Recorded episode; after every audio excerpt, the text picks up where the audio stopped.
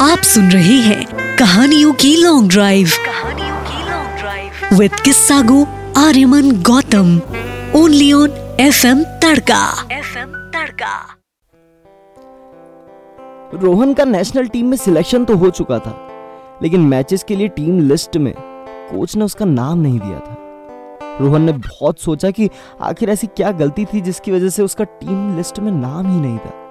साथ ही साथ वो अपनों को जवाब देते देते पूरी तरह से थक चुका था।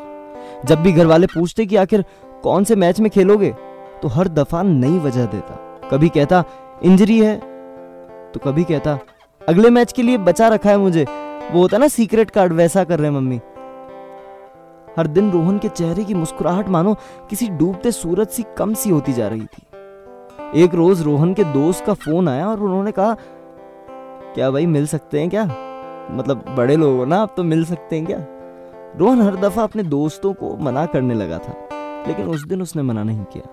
और दोस्तों से मिलने के बाद उसे एक अलग सी खुशी महसूस होने लगी, जो शायद करीबन एक महीने से कहीं गुम थी। इस बात पर थोड़ा और गौर फरमाया तो उसे समझ आया कि वो कॉन्फिडेंस उसे अपनों से ही तो मिलता था, और काम करने का सपोर्ट भी। अगले दिन रोहन अपनी प्रैक्टिस पर एक घंटे पहले जाकर प्रैक्टिस करने लगा।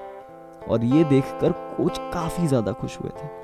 और अगले मैच से रोहन ने ना अपनों को नाराज़ किया और ना ही अपनी टीम को, और नेशनल कप भी जिता कर दिया। तो मैं बस एक बात कहूँगा छोटी सी, आप तर्क समझ लेना।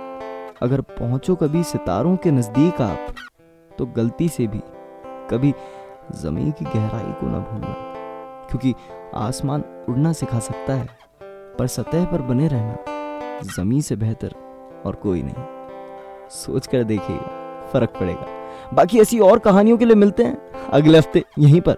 और अगर आपको लगता है कि आपकी कोई है कहानी जो मैं बयां कर सकता हूँ अपने अल्फाजों में और अपनी आवाज़ में तो उसे व्हाट्सएप कर दीजिए eight nine five five one five one one five one पर, यानी आठ नौ पाँच इक्यावन इक्यावन एक सौ इक्यावन पर।